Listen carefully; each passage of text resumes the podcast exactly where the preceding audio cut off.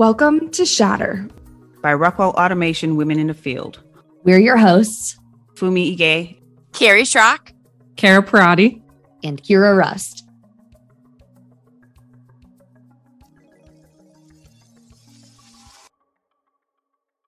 Good morning. This is Carrie Schrock. Um, I'm here with Kara Parati, Kira Rust, and Fumi Ige. Guys, how are you all doing? Hey, doing well. I'm doing great. I'm doing great. I'm happy to be back. Awesome. So, listeners, last year we wanted to approach some topics that we, as women in the field, think about, but we really wanted to create some space for conversation on them. So, we sent a survey to the woman in the field of Rockwell Automation. Thank you, by the way, to those who filled it out. We'll be combining some of that input with our own today on the topic of work appearance. So, shatter ladies, let's getting to talk about it. So, let's just start off with something easy. You know, pre COVID to post COVID, appearances have relaxed in our work from home environments. Do you guys think biases about appearance have relaxed as well?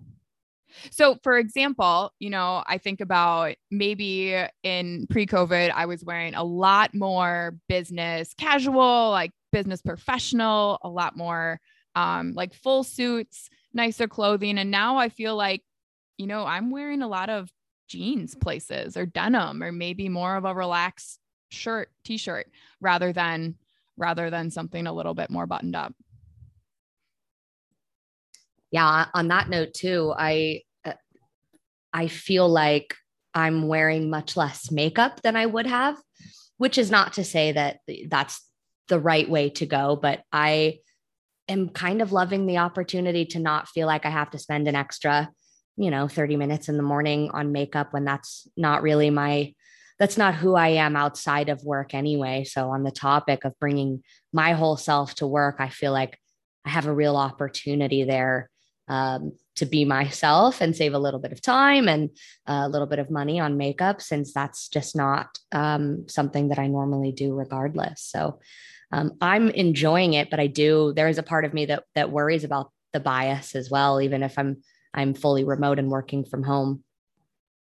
Yeah, yeah, Kara, it's it's. I, I love that you said that because I, for one, have um, have gone hybrid in the makeup aspect, right? So I go, I go from putting a heavy, full on foundation now to making it. Hey, today maybe I want to do that, and tomorrow I don't want to do it, right? So I, it's no longer. I don't feel that pressure anymore to make it a you know, maybe not 24 7, but five days a week, whenever I go into the office, have that. Sometimes I just do a touch up. Sometimes I just do my brows. Sometimes I put full on makeup. I like that I have that flexibility to do it. So, yeah, same with my hair. Um, I think that comes with being a mom too. I just needed something simple, which is which is yeah. new for me too. So, yeah, that works. I, I like that it's it's easy and there is no pressure to go to a certain, you know, go by a certain standard anymore. So yeah, I love that. There you go. That's exactly what it is. I like that you open it up to be a spectrum, right? Because I find myself if if you catch me at a work event, I'm full makeup, um, I, like I'm going all out, and I don't know why. I don't know if that's a function of me feeling like like is that out of necessity or is that because i really feel my most confident at an event you know, kind of done up. I'm not sure, but there's an option now, which is really refreshing. Yeah. I think, um, like I said, it's on my mind though about the bias and i wonder you know i'm i'm a fully remote employee at this point of course there are work events though like i just mentioned but in more of a hybrid working environment i'm wondering if this does this bias exasperate differences in appearance? Like, do we think we're on the right track, or is this highlighting some differences maybe that we didn't talk about pre pandemic? Yeah, um, I think that that's one that I've kind of, you know, witnessed maybe a little bit, especially in my previous role with how um, hybrid it really was, where like some days I wouldn't have any on camera calls. And so I would be in sweatpants or like less made up. But then if I was going to a client or like a site, then I would be like fully decked out. And then I'd be around people who were just like in jeans and a polo or like whatever the look of that day was, which is fine. Um, and it was really difficult for me to bring it down um, kind of in that way. And i i wonder if that's a bit of like socialization um and how i felt like i had to be but then also some of those biases.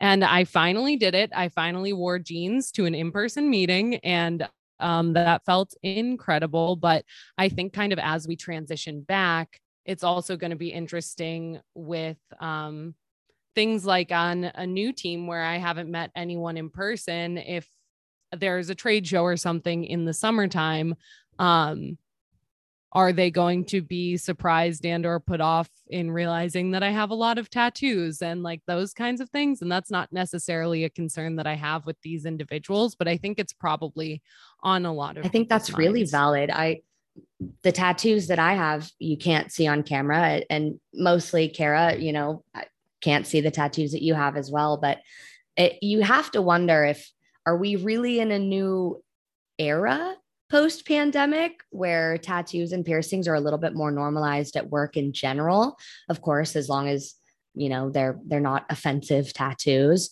um, but I feel the same insecurity at the last uh, event that I was at. Actually, I asked my manager, "Hey, is it okay? I have this big arm tattoo, and and we were in Florida. It was incredibly hot and humid. She said, Oh, yeah, it's no big deal. Times are changing. So I think it, it's almost like some people have that perspective and some don't. And the question is, you know, do we do we just continue marching forward like this and feeling uh, okay about it and embracing that bringing your whole self to work idea? Well, and I feel as though kind of even in the examples that I experienced and that, you know, is very my own personal experience.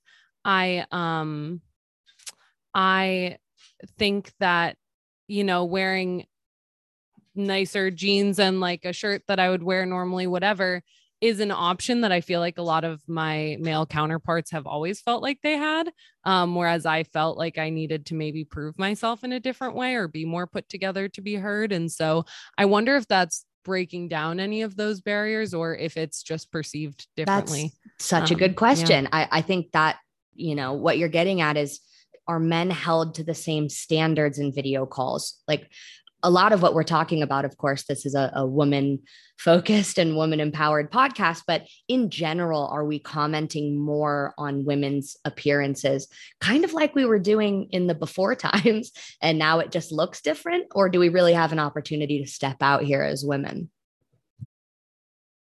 You know i I guess maybe at, at one point, once I started going back out into the field, interacting with customers, getting up early, um, thinking, how can I maximize my uh, my uh, morning routine here, or not maximize, or just make it more efficient. Um, the information that we bring to the table uh, is no different whether we are wearing a full face of makeup or if we are showing up um, without one. Um, and so I've just kind of tried to live by that. Um, but I do think, I do think, you know, if I hop on a video call, sometimes there's more of a like, I like I feel the need to if I'm hopping on a call with my team, I feel the need that I'm like not showing up in a sweatshirt or I'm not showing up in a you know, something like that, where some of my counterparts absolutely will, like no questions asked, hat, whatever. Um, and I think that does really stem back to um, whoever an expectation was set somewhere down the line. Yeah. Um, with expectations, right? For me, I I feel like I had that expectation of myself for a very long time that like you said carrie that when you know my male counterparts would wear whatever or t-shirt or I don't know, some baseball shirt from somewhere, right? And and I'll be like, I needed to wear like a nice corporate, you know, looking shirt. And and um, recently, as you can tell, but I'm sure the audience can't see, I just wear whatever now. Um, I'm on camera, whether it's with my with my customers or whether it's my counterparts, male or female. I just I don't know. I think that's evolved for me, and it, that has just been really um, um, forced mostly by us working from home, right? Um, which for me, for me, I, I, say that right now. I wouldn't have said that a couple of um, months ago as well. So I think over time that kind of is evolving and it's a continuous change so far. Um, I see, I see we had, you know, we sent out a survey and, and people um, put in a couple of comments. One, one was say, around, you know, being the only female in a room, which I'm always the only female most of the time in a room, except for the new team that I'm in where you have more females now. But being the only female in a room um, and and wanting to have that relatable conversation with your coworkers about nail appointments. So I feel like I went beyond the clothing now. And it's like, that's what I want. And I agree with that statement, right? That's what I want. I want to be able to have conversations about hair aspirations, shopping, and, and things like that. But as, as we, we, we evolve, which we've talked about in clothing, um, I feel like that's going to happen. That's changing. More guys are now talking about when I bring up massage, a guy would not want to talk about that, right? But I feel like spa conversations might evolve not just amongst women, but beyond that, just because of how how things are when we talk about um, work today.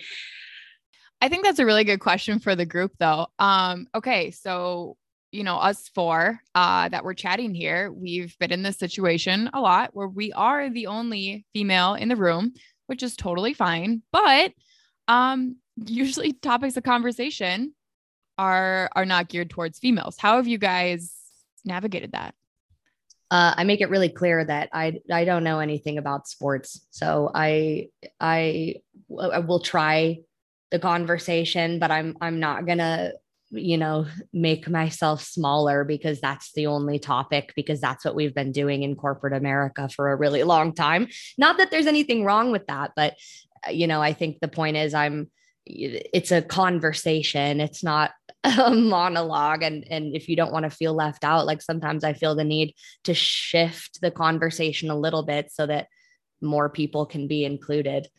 Um, and sports is just one example right like there are lots of other topics that um, i live in colorado there's a lot of topics about hunting and i don't necessarily know about that as well. So it, it's really difficult to to make it authentic to me and change the conversation, but it's all about trying to find the connection points with the group to foster um, a conversation that's really inclusive of everybody.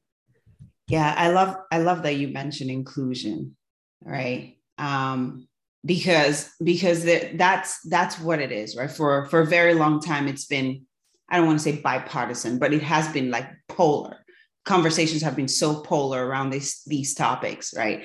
And and that that does affect that directly affects um, when we talk about um, DNI, right? How does that fit into how does that fit into that conversation? How how are we able to go from how do we keep it keep the conversation alive? All of these conversations that we're doing today and we're having today how do we keep it alive and make it relevant so that we avoid falling back into those old habits and, and negative biases or or just making it so polarizing that it's it's either either you talk about sports because you're a man or you talk about makeup because you're a female right?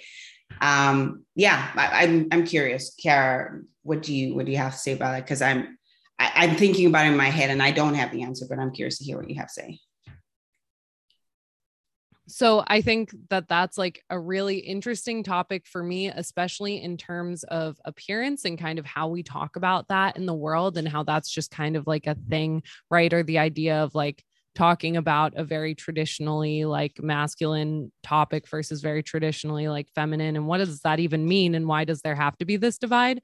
Um my friends will probably tell you that i could talk to a wall if if it let me um and so i think that i tend to um lean into that in a way where probably i don't end up saying the the things or having the topics that i necessarily want to um but i think that i honestly always end up feeling fine about those interactions when there isn't an inevitable conversation around my appearance.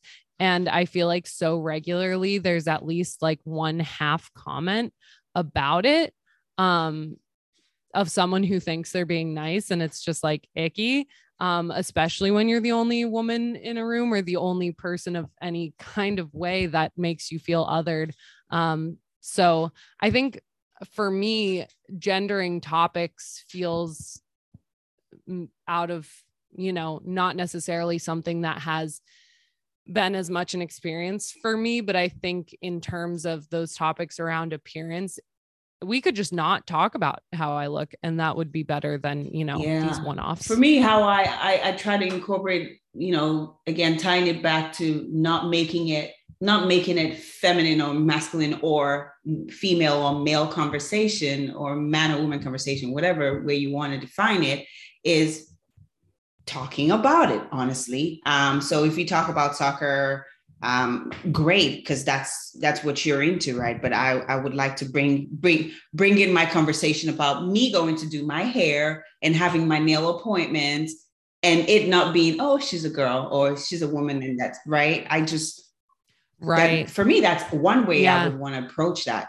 right to to make it not be as as polar as it is today right? Like why can't all parties bend a little bit and maybe learn about something new um along the way? Just going back to those some of those survey comments we got right? Um, there's one that came up around um, outfits of different professional um, events like how how do you you know picking out those outfits for professional um, events and like first day conferences casual happy hours and things like that not knowing not knowing if you should wear you know a certain outfit or or or thinking about oh you know how how do i relay that to for example an early career uh, person um, and helping her an early career woman sorry and helping her be more confident um, when she's you know if if she's not had direct guidelines. Because we there's no playbook there's no uh, um, way of going about that. So how do we, how do you, how do you help someone that's new to all of this?